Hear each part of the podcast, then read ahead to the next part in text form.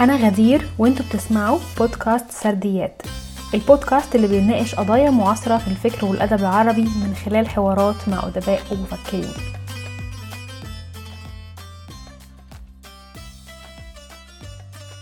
أهلا وسهلا بكل الناس اللي بتتابع. النهارده آه، معانا الكاتب آه، أحمد خير الدين. آه، طبعا أحمد هو كاتب وصحفي ومذيع صدر لي بعلم الوصول وعلى بلد المحبوب. أنا يعني أكتر حاجة بحبها في أعمال أحمد إن هو فيها جمع ما بين الصحافة والصحافة الاستقصائية والأسلوب الأدبي الممتع جدا والشيق اللي بيدخل القارئ عالم ساحر وجديد بيتعرف عليه لأول مرة. بعلم الوصول كانت رحلة رائعة فيها تفاصيل عن الحياة اليومية للمصريين العاديين من خلال جوابات قريناها واستمتعنا بيها. آه، اللي مسافر بقى وبيبعت لأهله جوابات اللي متغرب اللي بيصيف حتى في راس البر وبيبعت لأهله جوابات. آه، صحاب بيكتبوا لبعض جوابات في سنين مختلفة وحتى قصص غرامية في الخمسينات وفي الأربعينات اتعرفنا عليها من خلال الكتاب. آه، في بلد المحبوب كانت يعني برضو رحلة استقصائية بس مختلفة شوية. تابعنا فيها آه، رحلة سفينة زمزم آه، رحلتها الأخيرة. وسمعنا صوت مصريين يعني عاشوا للأسف من غير صوت ما عرفناش حكاياتهم وهم عايشين ما حد سمع عنهم قبل كده. ومن خلال الكتاب بتاعه هو اداهم فرصة إن هم يحكوا حكاياتهم من خلال تتبعه لوثائق وثائق الرحلة دي ووثائق آه، حكايتهم آه، غرق السفينة واختطافهم وسجنهم وكل التفاصيل ديت اللي اتعرفنا عليها من خلال الكتاب. فأول حاجة أهلا وسهلا بيك. آه، مبسوطة إن إحنا بنعمل الحوار ده. وخلينا يعني نبتدي كده في البداية خالص. إزاي بدأ اهتمامك بالنوع ده من الكتابة؟ لأنه مختلف ومميز ومش كتير كتاب مهتمين بالنوع ده من الكتابة. أنا مش عارفة تصنيفه إيه بس أنا متخيلة إن هو creative non-fiction لأن هو non-fiction بس في نفس الوقت هو مش non-fiction يعني مش كتاب أكاديمي. هو كتاب فيه برضو آه، يعني روح الكاتب وقلم الكاتب الأديب اللي هو برضو بيحكي الحكاية بأسلوب آه، أدبي وباسلوب مبدع. ف فأول حاجة احكي لنا شوية عن النوع ده من الكتابة وإزاي بدأ اهتمامك بيه. وطبعا أهلا وسهلا بيك في القناه أهلا بيك يا دير وشكرا جدا. أنا مبسوط إن أكون معاكي أنا من المتابعين لشغلك وسعيد جدا برأيك في في بعلم الأصول وعلى بلد المحبوب وترشيحاتك في الكتب وسعيد جدا إن إحنا نناقش ده النهارده. آه، موضوع التصنيف ده مربك شوية يعني وبتعاني منه دور النشر وتحديدا الشروق مع كل مرة بنيجي ننشر كتاب هنصنفه إيه بقى ده هنكتب عليه إيه. ف آه هو يعني هو للأسف ترجمته العربية مش آه مش موجودة بشكل واضح آه اللي هو ال non-fiction creative writing أو ال non-fiction بشكل عام يعني. آه فأنا بتعامل معاه إنه أقرب ل ممكن نقول الرواية الوثائقية أو رواية تسجيلية أو آه أو زي ما أنت قلتي ممكن في وقت من الأوقات يبقى كتاب استقصائي زي على بلد محبوب. أنا اهتمامي بده بدأ لما كنت عند لحظة معينة في شغلي الصحفي كنت. الشغل اليومي ملزم بالبيانات الرسمية اللي أوقات كتير ما تبقاش فيها الكثير عن الحكايات اللي ورا الأرقام اللي إحنا بنقولها كل يوم. اللي هم الضحايا اللي أنت بتقوليهم في النشرة وبتقولي تعليق وبتقولي تعزية ما بتقوليش أسماء. فبدأت أعمل ده في مقالات رأي كنت بنشرها في متابعة الاحداث اللي بتحصل.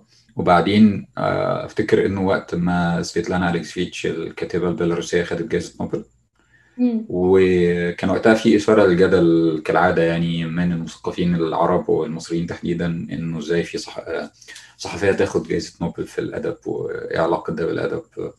وبس الموضوع كان بالنسبة لي حتى فكرني بإن إحنا يعتبر عندنا شيء من ده في, في كتب صلاح عيسى وأنا يعني بدأت كمان أنا كنت قريت لها كتاب آه، صلاة تشيرنوبل قبلها وبعدين هي كمان الجائزه ساهمت إنه يبقى في ترجمة لأعمالها كتير. و... ف أظن اتكلمنا مرة عن عن الأعمال دي. فلما بدأت أقرأ كان فكرة توثيق وسماع أصوات الناس قريب من اللي أنا كنت بفكر فيه. و... وكنت سعيد إن أنا لقيت له يعني آه ده في حاجة فعلا كده في في شيء الناس بتعمله بالشكل ده. فكانت البداية الأولى مع من الشباك في, في تجربه ركوب عربيه ترحيلات كأول لحظة للسجون. آه إزاي أول لحظة في السجن اللي هي ركوب العربية بتاعت الترحيلات اللي بتاخد الناس من عالم الحرية لعالم السجن. فقابلت عدد كبير من الناس وسجلت ده في الكتاب. وبعدين كان عندي محاولة للانتقال لمسار تاني. هو مسار أنا بحبه برضه هو البحث في الوثائق والماضي بس برضه عن قصص أشخاص مش مشهورين. يعني فكان بعلم الوصول كان بدايته إن أنا لقيت مجموعة جوابات لشخص مجهول وبعدين لقيت إنها فرصة إن أنا ممكن أدمج علاقتي أنا بالصحف وبالخطابات بمحاولة إصدار ده في شكل يوحي بتطور وسائل التواصل عند الناس تاريخيا واستخدامهم للغة واستخدامهم. وطرقهم في التعبير عن مشاعرهم وكده.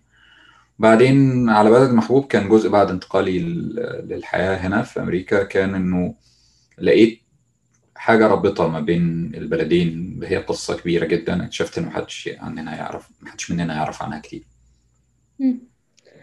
أنا عايزة أرجع لكل كتاب منهم البداية إزاي؟ لأنه بعلم الوصول أنا كنت مبهورة بكم التفاصيل الموجودة والقصص والجوابات. إزاي رحلة البحث بدأت وخدت وقت قد إيه لكل كتاب منهم؟ يعني ممكن تبقى في صدفة مثلا هي اللي بتبدأ يعني تثير اهتمامك بنوع معين من الموضوع اللي بتبدأ تكتب فيه بس رحلة البحث بتاخد بقى جهد ووقت كبير و... واستعداد كبير. ف... فكل كل كتاب رحلته بدأت إزاي؟ بعلم الوصول بدأ بإني كنت اتعرفت على واحد من تجار فصول الأزبكية في معرض الكتاب في مرة وبعدين تواصلت معاه ودعاني إن أنا أروح لمخزن من مخازن الكتب القديمة والصحف بتاعته. كنت رايح أدور للصديق بيعمل فيلم وثائقي مخرج بس مرتضى. أنا يعني وصديقتي مي سعد ندور على مجموعة صحف معينة بتواريخ معين بعدين وإحنا في مكان في المكان لقينا مجموعة صور أظن كانت لجيهان السادات. فأنا يعني قعدنا نقلب في الصور كده فلقيت مجموعة جوابات مكتوب عليها راس البر كان عليها شعار لفندق أنا من دمياط فيعني راس البر مكان طفولتي وكده. ف في شعار للفندق أنا عارف الفندق ده هو فندق تاريخي على قريب من اللسان. فأنا يعني جبت الجوابات و يعني وكان بالنسبة لي كانت أهم من الصور بتاعت السادات اللي هي أنا جبتها برضو يعني بس بس كانت أهم بالنسبة لي يعني. آه. كانت الصور برضو نادرة لجيان السادات والعيلة وكده.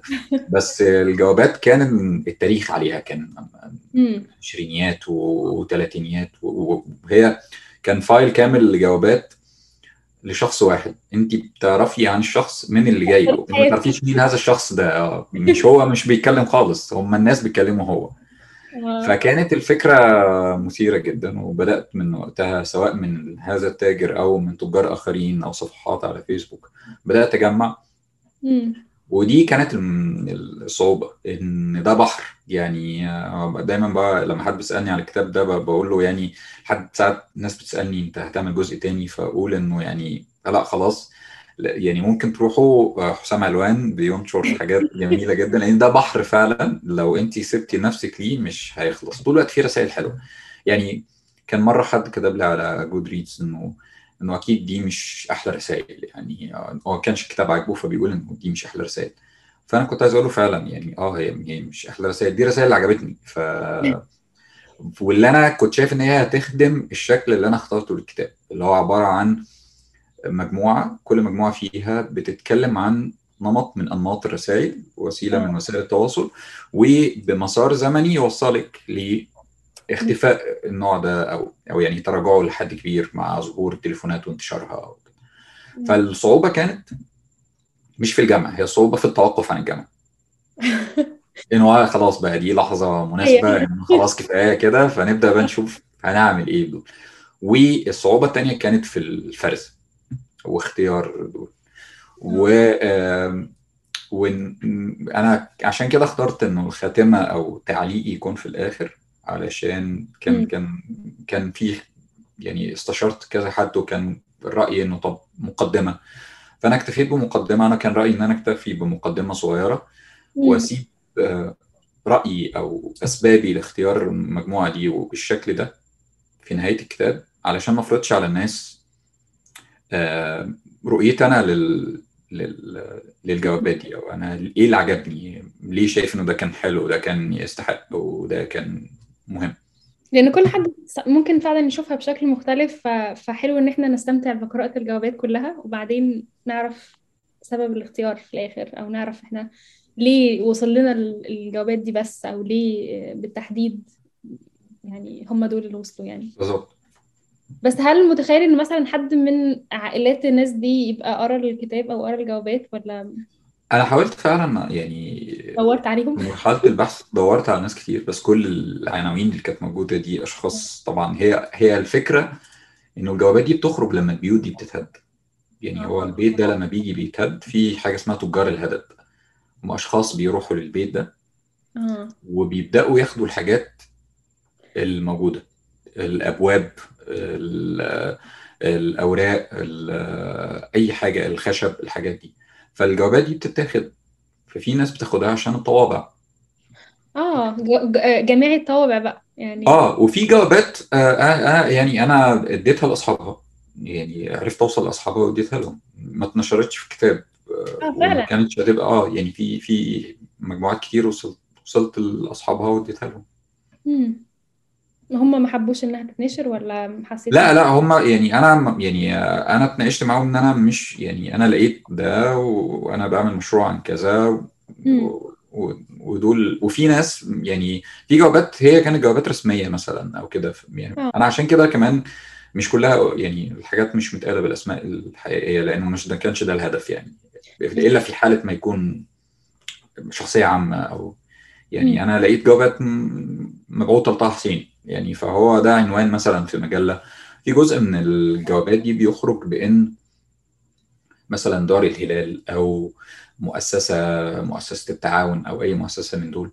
هم إحنا ما عندناش ثقافة الاحتراق الاحتفاظ بالأرشيف أو آه. إرساله لمؤسسة بتؤرشف ده. هو بيتخلص منه. هو مش شايف إنها فيها حاجة مهمة يعني. آه لا هو بيتعامل مع إنه ورق. يعني فإحنا هنرمي الورق ده في تاجر بتاع آه، آه، حاجات قديمة هيجي ياخدها بالكيلو وهيبيعها. هيفرزها بقى هيلاقي فيها حاجات تفيد أستاذ محمد شعير في كتاب عن نجيب محفوظ حد بيجمع آه، حاجات عن السينما. بعد بقى كام سنة كده في ناس تكتشف الله ده في ناس عندها صور قديمة وناس عندها كتب قديمة وتروح تشتري آه.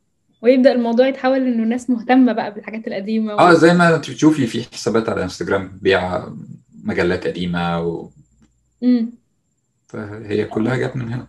بشوف ده كتير قوي.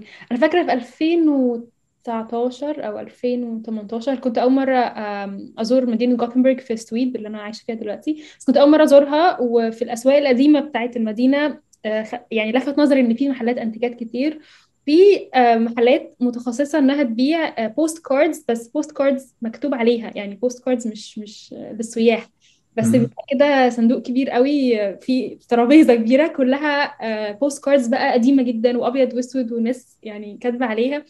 فأنا الموضوع ده بهرني قوي. ف... فأنا فاكرة ساعتها لما قريت بعلم الوصول كنت مبهورة بالفكرة. يعني إنه الحاجات دي بتفضل وهي بتعرفنا على الناس العادية جدا في المجتمع في فترة زمنية معينة. مفيش ما أظنش إن في مصدر تاني نقدر نعرف حكاياتهم وتفاصيل حياتهم غير إن إحنا نبص على الحاجات ديت. لأنه زي ما ما كنت بقول في الأول في ناس ممكن ما يكونش عندهم فرصة إن هم يعبروا عن نفسهم أو آه، نسمع حكاياتهم آه، بشكل كبير. بس حاجة زي الجوابات أو حاجة زي ال postcards أو أي حاجة بتوثق حياتهم البسيطة اليومية اللي هم نفسهم وهم بيكتبوها مش متخيلين إن دي حاجة ليها قصة يعني أو أو ممكن في يوم من الأيام. أحداث كبيرة يعني. آه بالظبط. يعني إنه إنه حدث زي النكسة يكون في خلفية جواب أم أو مم. أو أخت لأخوها أو فدي حاجات يعني ممكن تكوني قابلتيها كمان بحكم الدراسة. آه، اللي هو التاريخ الشفهي اللي إحنا برضه ده آه. مش موجود عندنا. يعني فده ده جزء شبيه بالتاريخ الشفهي. اللي هو بيبقى جزء من دراسة أحداث كبيرة إنك تشوفي الناس كانت بتتعامل معاها إزاي. لأنه. مع الواقع الحالي إحنا بنشوف الصحافة بتتعامل مع أحداث كبيرة إزاي.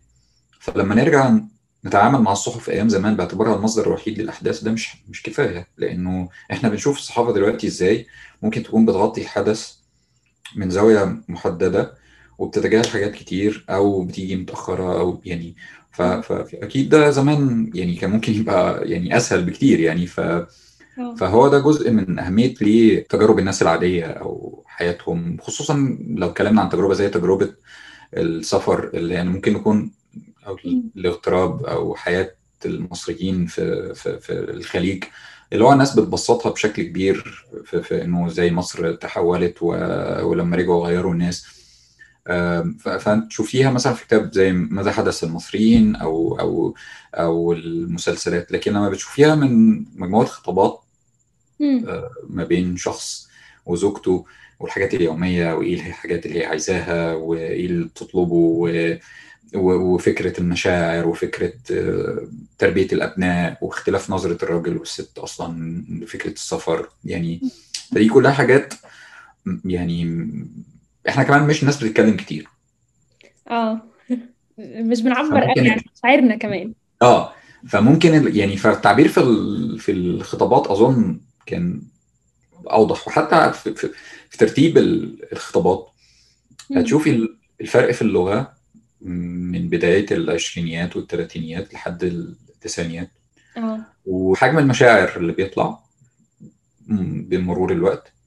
وحجم فلترة المشاعر دي كل ما بت- ما بتقربي يعني ف حجم الكلام عن المادة والفلوس آه وحجم ال... وحجم تغييرات الح... الحاجات في حياة الناس الأسعار مم. التعامل مع الجنس الآخر آه، التعامل مع الدولة التعامل مع الأحداث السياسية آه، يعني مثلا تجربة لما بتشوفي المج- الجوابين اللي من شخص في أبو زعبل مقارنة بخطابات إحنا بنشوفها الناس اتسجنت.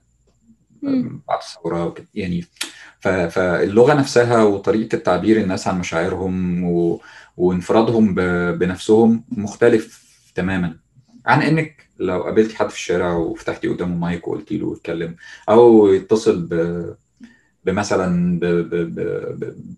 برنامج إذاعي ويتكلم عن مشاعره أو عن علاقاته أو عن نظرته للحب لل... للاكتئاب ما بعد تجربة كوفيد يعني أظن في الكتابة الناس بتبقى مم. متحررة أكتر. آه دي نقطة برضو مهمة حاسة إنه مش كتير ممكن يلتفت ليها خاصة لو أنت بتحط الحاجات كمان جنب بعض على مدار فترة زمنية طويلة فتقدر تشوف ال pattern أو تقدر تشوف إيه اللي بيتكرر إيه اللي إيه اللي اختلف إيه اللي مكمل. بالظبط. دي كمان حاجة ممتعة جدا إنه لا حقيقي الكتاب آه، يعني في في أفكار كتير وحاجات كتير ممكن حتى أظن باحثين مهتمين بده يقدروا يرجعوا له كمان إنه آم، توثيق وفي في كده روح آم، زي ما قلت في الأول فكرة ال- الأديب كمان مش إنه بس شخص بيجمع مادة وبيتكلم عن آه، المادة دي بشكل استقصائي ووثائقي بس كمان في آه، ال- الأديب آه، والاختيار وترتيب الجوابات واختيار حتى كل ده باين جدا. وظهر أكتر كمان في على بلد المحبوب اللي هو آه، في بقى آه، قصة بنتابعها آه، بكل تفاصيلها الحزينة وبكل حتى اللحظات السعيدة اللي في النص اللي, شفناها في قصة الأشخاص اللي كانوا على السفينة سواء المصريين أو غير المصريين. فبرضو احكي لنا إزاي بدأ آم، جت فكرة ال- الكتاب وتقريبا أخد وقت قد إيه لبحث و- وجمع كل كل المعلومات ديت. وأنا يعني أنا مدي كل المشروعات يعني حوالي سنتين. إنه يعني الموضوع بياخد حوالي سنتين ممكن يزيد. آه، فأنا كنت آه، أول ما وصلت رحت مكتبة الكونجرس كنت بحاول ألاقي مجموعة آه، يعني كنت عايز أشوف الصحافة المصرية كانت بتتعامل وقتها إزاي مع مم. والصحافة الأمريكية مع أحداث آه، الثورة آه، وبالصدفة يعني وقع قدامي مجلد آه، طولي حد من من موظفين المكتبة عن آه، كان مجلد لروزا اليوسف لقيت فيه خبر صغير عن عودة أحد آه، أفراد طاقم ال- مم. الباخرة اكتشفت بعد كده إنه جد زميلتي في الشغل في مصر آه، فقعدت أدور إنه يعني إزاي أنا يعني إزاي إحنا ما كناش نعرف يعني هو طبعا لفت نظري كان إنه في مصريين كانوا في السجون النازية. يعني ده آه. اللي مكتوب في الخبر. فزي ما كناش نعرف عن ده. وايه السفينة دي بدات أدور اكتشفت بقى إن السفينة دي كانت شيء مهم في الأسطول التجاري اللي كان بيعمله طلعت حرب. وبدأت يعني أدور البحث خدني لإنه اكتشفت إنه في آه، واحد من الناجين كان عنده ثلاث سنين وقت آه، غرق الباخرة آه، وهو نجا ساكن جنبي فرحت. قابلته. آه، وبعدين بدأت أدور. يعني أنا كان محور اهتمامي هو المصريين. يعني كنت عايز أعرف إيه مصير المصريين دول؟ حصل لهم كده إزاي؟ وليه ما عرفناش كتير عنهم. وليه ما كانش في اهتمام بيهم مقارنة بالأمريكيين اللي هم ما قعدوش غير أيام معدودة مقابل المصريين اللي قعدوا أربع سنين في السجون. ما حدش يعرف عنهم. وليه هم نجحوا إن هم يوثقوا قصتهم يبقى فيه اهتمام بيها ويتكتب عنها كتب و... و... و... والقصة تفضل متداولة ما بينهم وما بين أحفادهم وأولادهم. مقارنة بإن إحنا محدش عندنا بيتكلم عن ده. فده كان محور الكتاب. آه. ويعني زي ما قلت إنه فكرة إن في مصريين أصلا في في السفينة دي وكانوا منسيين يعني طول السنين اللي فاتت هو ده كان المحور الأساسي. بس أنا كمان حابة أرجع لنقطة ليها علاقة بالتوثيق والوجود ويعني وجود المعلومات وسهولة الوصول ليها. يعني مش متأكدة ما ما كنتش قريبة قوي من أي أرشيف أو أي جهة مهتمة بالأرشيف والتوثيق. بس أظن إنه حتى تعامل زي ما كنا بنقول تعامل ال- الجهات المسؤولة عن ده هو اللي ممكن بيختلف شوية. مهم. يعني وصول المعلومة أو إتاحة المعلومة أكيد سهل كتير لو حد عايز يعمل نفس نفس الموضوع ده. وانها تبقى موجوده أصلا مش بس إنها تبقى متاحة يعني ان هي المعلومة نفسها تبقى موجودة. يعني أنا كنت في الأول يعني عايز أوصل اولا للمراسلات الرسمية اللي فيما تخص القصة دي فطبعا ما فيش أي حاجة يعني ما فيش أي حاجة خالص. يعني اللي ساعدني شوية إن أنا كنت عايز أعرف حجم الأضرار اللي مصر تضررتها من الحرب العالمية الثانية. وده ساعدني في دراسة مديني بيها دكتور عماد آه، شمس يعني من الناس اللي أشكرها يعني هو كان عامل دراسة عن تأثير الحرب العالمية الثانية على مصر آه. آه، بس غير كده يعني فكرة إن أنا يعني أنا لقيت في الأرشيف الألماني اللي هم الأشخاص اللي سجنوا الناس دول ودمروا الباخرة وكل حاجة محتفظين بقائمه بأسماء الطاقم المصري وبمراسلات فيما يخص أصلا استهداف الباخرة اللي هو روح اضرب الباخرة ده كله موجود لكن إحنا أنت مش هتلاقي مثلا مراسلات مصرية. رسمية إنه إحنا بنبعت هذا الجواب للخارجية الأمريكية نقول لهم نسقوا معانا علشان نرجع الناس دي. أو رسائل للألمان يعني الرسائل هتلاقيها عند الألمان بس مش هتلاقيها عند مصر يعني لقيت رسائل آه. بس مش هتلاقي رسائل في مصر. الأوراق اللي تخص أصلا ال- ال- الباخرة يعني الباخرة دي آه، يعني أكيد لحظة ما غرقت دي بقى خلاص المفروض إن في ورق يقول إنه إحنا كان عندنا باخرة وغرقت يعني ما فيش ده, ده مش موجود. فده طبعا هو كان آه، وأنا كنت بملى الفراغات دي يعني أنا كنت بملى الفراغات دي بإني أعمل مقابلات أو إن أستخدم الكتب الأمريكية أو الكندية أو اللي في الأوراق الألمانية. أو اللي في الأرشيف الوطني الأمريكي. يعني الأرشيف الوطني الأمريكي فيه مثلا حوالي ثلاث حوافظ ثلاث بوكسز كده زي الفدوى من عند ترامب آه، موجود فيها آه، هم هم بتوع زمزم. دي عبارة عن كل المراسلات اللي اتعملت من المسؤولين الأمريكيين ومن الأهالي للمسؤولين الأمريكيين والكونجرس والخارجية يطلبوا فيهم إنه يتدخلوا عشان أهالينا في الكام يوم اللي هم اختفوا فيهم بس. يعني حجم الأضرار اللي وقعت على الأمريكان اللي كانوا موجودين لا تذكر مقارنة بالجنسيات الأخرى أو بالتحديد المصريين ولكن في المقابل فيه اهتمام بتوثيق كل كلمة وكل حاجة ليها علاقة بالموضوع. ف... وبإحياء القصة لأن القصة خدت عندهم بعد ديني لأنه مجموعة المبشرين آه، تعاملوا مع القصة باعتبارها قصة نجاة آه، بسبب إن هم كانوا في الطريق لخدمة الرب في أفريقيا. فدي كانت قصة هم بيتجولوا بيها على الكنايس ويحكوها في كل مكان وبيتقابلوا كل سنة عشان يفتكروا قصة من باب التضامن مع بعض وكل سنة أنا بقيت معاهم في ال... في ال... آه آه، شفته في آخر الكتاب. الرسائل دي. فكل سنة وحتى في جروبس يعني موجودة دلوقتي اللي هو كل سنة بيبعتوا يطمنوا على بعض وكل واحد ده إحنا لقينا كاتب جديد لقينا حفيد جديد بيدور على أي حاجة تخص جده وشاركونا يعني. فهم مهتمين بالقصة لحد دلوقتي. وهي ال network دي محصورة طبعا على ال group الأمريكي م م هم مش على تواصل مع groups من جنسيات تانية أو groups هم كان نفسه يعني هم كان تواصلوا مع زوجة واحد من المصريين لأنها ما كانتش مصرية. آه يعني فهي قرت عن الموضوع بال English كان منشور إنه في كذا كذا بيتجمعوا فبدأت تتواصل معاهم. بس هم كانوا بيدوروا عليهم حتى ده كان من محاور اهتمامهم بالكتاب ومساعدتي إن هم كانوا عايزين يعني يوصلوا للناس دي يعني ويلاقوا حد فيهم أو يعرفوا هم حصل لهم إيه. ويعني خلوني عملت لهم ملخص كده باللي أنا وصلت له كانوا مهتمين جدا يعني. فهم فعلا في اهتمام بالقصة هم هي محور حياتهم بشكل كبير. جميل قوي إنه الموضوع يتحول إنه حتى لو كانت تجربة قصيرة بالنسبة لهم يتحول إن ده يبقى هي دي قصة بيحكوها بقى وهيتوارثها الأجيال بعد كده إنه آه، سواء من منطلق ديني إن هي قصة نجاة أو أو حتى منطلق إنساني إن هم في نوع من في رابطة ما كده نشأت ما بين مجموعة الأشخاص دول بسبب وجودهم في نفس الظروف وفي نفس المكان وفي نفس المأساة يعني.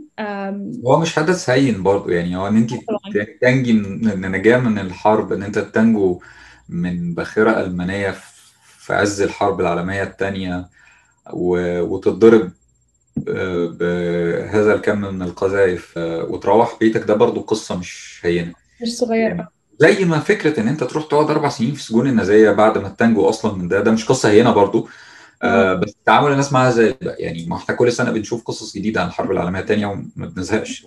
يعني هي بالظبط وأثرت على ناس كتير خاصة لو هنتكلم على الشعوب آه، في العالم اللي خارج صراعات القوى يعني في أوروبا أو في أمريكا إنه في شعوب كتير تأثرت بشكل ما يا إما كانت آه، محتلة وتم يعني يعني شاركوا في الحروب هم ملهمش ملهمش أي يعني سبب إن هم يشاركوا يعني بس عشان بلادهم كانت محتلة من ال- ال- القوى الاستعمارية يعني أو قصة زي كده إن هم في وسط ما البلاد بتحارب بعض في ناس اتنسوا في, في يعني في النص محدش اتكلم عنهم محدش ذكرهم. وده كان كان من الأسباب الاهتمام بالكتاب لأن إحنا يعني أسباب اهتمامي بالقصة لأن إحنا تحديدا الكلام اللي أنت بتقوليه ده هو إحنا عشناه بشكل كبير في الحرب العالمية الأولى.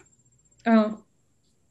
آه وجات الثورة ثورة 19 شوية خدت جزء من الاهتمام بعيد عن إن إحنا نوثق التجارب. دي يمكن دلوقتي بدأ يبقى في عودة للاهتمام. كتب عنها صلاح عيسى في رجال رايه وسكينة أو في الكتب الأمريكية أو الكتب في كتاب أظن طلع عن الفيلق المصري اللي كان بيحفر الطرق وكده.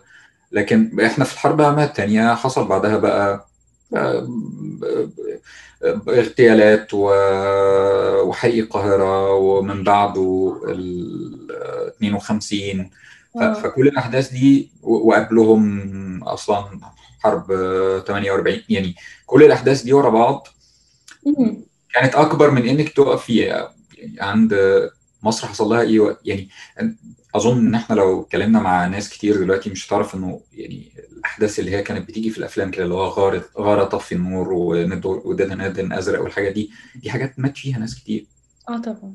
دي حاجات مات فيها آلاف المصريين وتهجروا وتركيبة البلد اتغيرت لأنه ناس سابوا اسكندرية والقاهرة وراحوا يعيشوا في مناطق تانية بعيد. وفي نازحين يعني فكرة إنه كان في نازحين في مصريين بسبب الحرب العالمية الثانية ده حدث كبير. أو إنه الملك بيروح يصرف إعانات للمصريين اللي تضرروا من غارة ألمانية. يعني ده يعني صور في الجرايد لبيوت مهدمة في اسكندرية وفي حتت كتير. يعني ممكن يكون في ناس شافتها بس مش بالقدر الكافي ومش حدث زي ده. يعني حرب حرب كبيرة. يعني ما شفناهاش كتير حتى بتتناول أدبيا أو صحفيا أو أو دراميا. آه مفيش اهتمام خالص بالفترة دي. يعني يا إما ال- لانشغال مصر ساعتها بحاجات تانية يا إما يعني إنه فعلا المعلومات قليلة عن الوقت ده فمفيش آه مفيش تفاصيل نعرفها كتير عن المرحلة دي. فالقصص بتضيع لو ما مشيناش وراها ودورنا عليها. أظن إن إحنا يعني دي مشكلة إن إحنا نتعامل مع العناوين العريضة أكتر من التفاصيل بعد اللي هو يعني مصر آه، تضررت من الحرب العالمية الثانية من غير ما قصص كبيرة يعني خان الخليلي نجيب محفوظ اتكلم على العيلة اللي آه. مشيت بسبب الغارات بس مش بقد يعني دي رواية.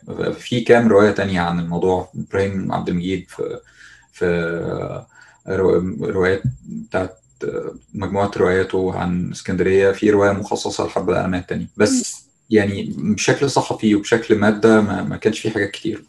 مم. انت مهتم بالجزء التوثيقي أو الجزء اللي ليه علاقة بالاستقصاء؟ هل هل المشاريع القادمة هيكون فيها نفس ال... نفس النمط ده؟ آه ولا لسه بتفكر؟ والله يعني أنا شغال في أكتر من حاجة لسه يعني ما يعني ما حسيتش بس بس كله يعني كلهم فيهم الاستفادة من أدوات اللي في الثلاث كتب سواء المقابلات فكرة المقابلات و... والتوثيق أو العودة للوثائق والبحث زي ما في بعلم الأصول وعلى بلد محبوب فهي أدوات بتساعد كتير في, في, في إخراج الصورة النهائية للكتاب بالشكل الواحد يتمناه. فهي مهارات الواحد اتعلمها من شغل الصحافة وفادته في الثلاث كتب. أتمنى إن هي تكون مفيدة في الكتب الجاية. هي مهارات عظيمة جدا وأنا يعني كحد بيقرأ الكتاب ببقى مستمتعة بإنه في مزج فعلا بين أدوات كتير وأساليب كتير. حقيقي نادر إنه إنه إحنا نقراها خاصة في الكتب العربية. لأنه يعني ده مش مش نمط معتاد في الكتابة. مش بنشوفه كتير. فكنت مبسوطة. ف... والله شكرا حبيبي يعني ده كان القلق الأكبر. وأنا بشكر ناس كتير طمنتني بيه يعني. أولهم دكتورة سحر الموجي وأستاذ محمود سعد وبلال فضل ومش عايز أنسى حد بس ناس كتير جدا ياسر عبد اللطيف وإمام مرسال وشعير وطلال فيصل وأحمد حربية ناس كتير اللي هو يعني إنه ده يعني أنا كان عندي سؤال كده في أول وأنا بكتب من الشباك كان إنه يعني الناس هتقول لي أيوه يعني إيه يعني أنت عملت إيه جبت القصص دي حطيتها قدامنا يعني ف... فكان دكتور سحر كان ليها رأي يعني ان هو اختيار القصص دي هو هو ده جزء من رؤيتك ككاتب إن أنت اخترت دول عشان دول معبرين عن رؤيتك أنت وهتقدمهم بالطريقة اللي تناسب أفكارك وطريقة كتابتك ورؤيتك للعمل اللي هيطلع في النهاية. فده شوية يعني ساعدني شوية في إني أحس إنه ده منطقة ممكن أكون بقدم فيها حاجة جديدة. آه هي حاجة جديدة وأظن إنه إنه في اهتمام من القراء إن هم يقروا حاجة مختلفة وحاجة جديدة. بتجمع ما بين فكرة ال ال الأدوات الصحفية وكمان رؤية الكاتب الأدبية لده. فحاسة إن في اهتمام من القراء بأنماط مختلفة من الكتب والكتابة. بدأ يعني يزيد في السنين الأخيرة وأظن إنه يعني اهتمامك بده هو ممكن يبقى كمان زود اهتمام القراء بيه وخلى يعني خلق جمهور بيحب يقرأ في, النوع ده من من الأدب. ف فدي حاجة عظيمة. شكرا والله. طيب أنا عندي آخر سؤال إلا لو عايز يعني تضيف حاجة عن الحاجات اللي إحنا قلناها؟ بس أنا آخر سؤال يعني حابة أعرف أنت ممكن ترشح ترشح كتب إيه؟ يعني كتب نقدر نقول أثرت عليك ككاتب وألهمتك بشكل ما سواء مرتبطة بكتاباتك أو بشكل عام يعني كانت مصدر إلهام ومصدر تأثير كبير عليك. فلو عندك ترشيحات تشاركنا آه أنا يعني من الكتب اللي أنا بحبها جدا وشجعتني كمان على المشوار اللي لسه بيبدأ يعني آه حكايات من دفتر الوطن لصلاح عيسى. آه و في كتاب اسمه The Looming Tower البروج المشيدة لورنس رايت عن 11 سبتمبر. ده كان من الكتب المؤثرة جدا. لأنه هو كان non-fiction خد جوائز كتير وتحول لمسلسل. وبيحكي قصة 11 سبتمبر من أول ما سيد قطب بيسافر لنيويورك لحد ما البرجين بيتفجروا. فبمجموعة مجموعة مقابلات مدهشة يعني.